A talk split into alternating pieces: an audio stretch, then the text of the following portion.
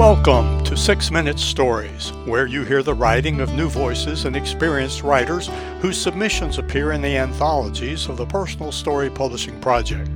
Now, in Season 8, you will hear stories from our ninth collection, Sooner or Later.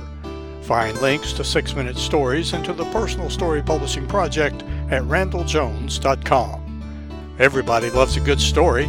We hope you enjoy this one. In keeping with the theme of this current American holiday, we share in this bonus episode the story of how the first day of Thanksgiving by English speaking settlers happened in Virginia two years before the Pilgrims had their celebrated day. This episode appeared three years ago on November 25th, 2020. Six Minute Stories Podcast wishes you and yours a safe and happy Thanksgiving.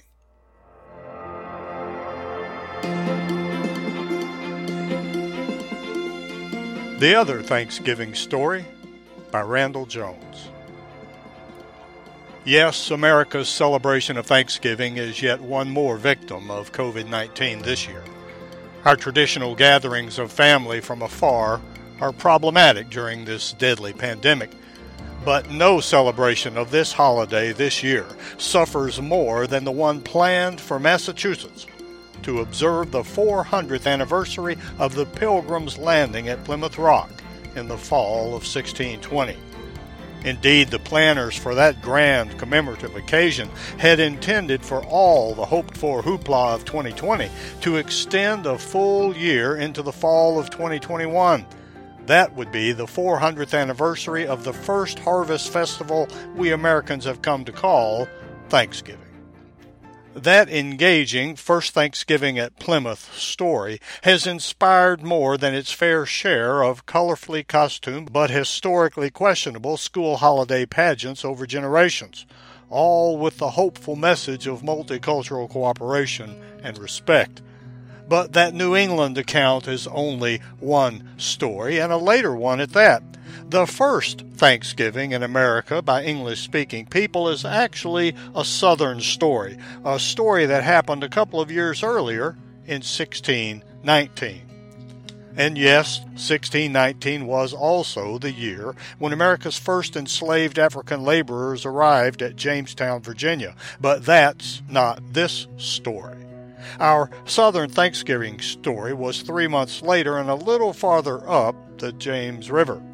Moreover, this other Thanksgiving story was not Christian reformers seeking religious freedoms. No, our story is good old fashioned English capitalism.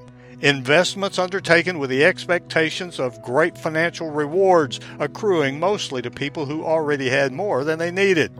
What could be more American than that? The rich get richer and the poor get children. That's what my grandmother used to say. So, in this lesser known Thanksgiving story, English investors put Captain John Woodleaf in charge of the expedition. He had been at Jamestown before and had survived the perilous winter of 1609 1610, known as the Starving Time. That famine challenged the settlers' survival and nearly ruined the foothold England could thereafter claim in America since 1607. But Woodleaf learned from that near collapse of the colony. For his expedition, he enlisted settlers with useful and necessary skills, and he provisioned the expedition adequately with supplies and equipment. This new venture departed Bristol, England in mid September 1619 with 36 men aboard the good ship Margaret. They arrived in Chesapeake Bay on November 28th. Woodleaf then sailed up the James River to what would become Berkeley Plantation. On December 4, 1619, Woodleaf settlers offloaded their baggage onto shore in accordance with the detailed instructions issued by the investors, and at Woodleaf's command, they all kneeled and gave thanks for their safe arrival. The investors' instructions specifically told them to repeat this day of thanksgiving annually. So it was that America's first day of Thanksgiving began on the banks of the James River in Virginia a year before the Pilgrims even landed at Plymouth. Still, the Pilgrims have a good story too, and we should tell it for the 400th anniversary.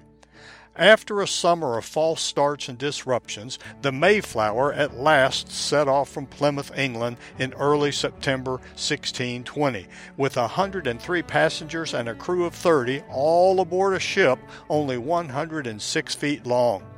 It was crowded because the second ship they had hoped to have, the Speedwell, had sprung a leak early on. That was indicative of the troubles they would continue to have. After two months, they spotted land but they had missed their target.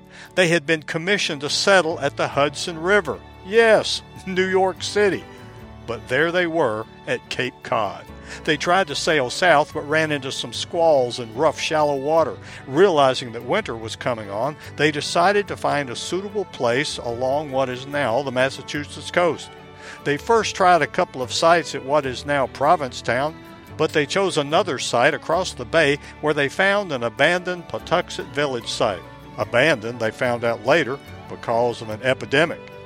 They lived on the ship for a while, going ashore to build shelters, but all the pilgrims completely disembarked on December 21st to finish the building. That winter severely challenged them. Half of them died before spring. Meanwhile, revealing their humanity, Local indigenous people gave them some food to get through the winter, and in the spring showed the settlers how to grow food to survive. So after the fall harvest in 1621, the settlers truly did have reason to gather together in gratitude. There is a reason most people stop telling the story right there.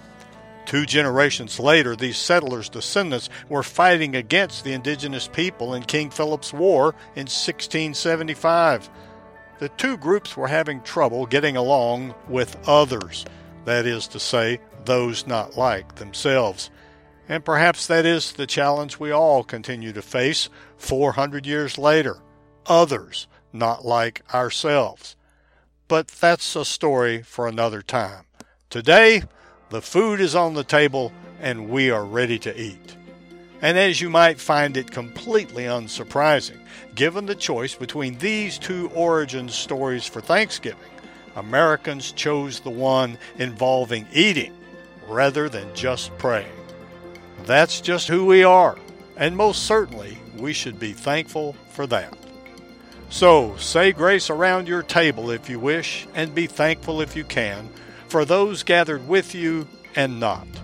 May we be especially thankful for those thoughtful enough to stay far enough away, to wear a mask, and to wash their hands to help everyone get through this pandemic. After all, all we have is each other. Happy Thanksgiving from Six Minute Stories.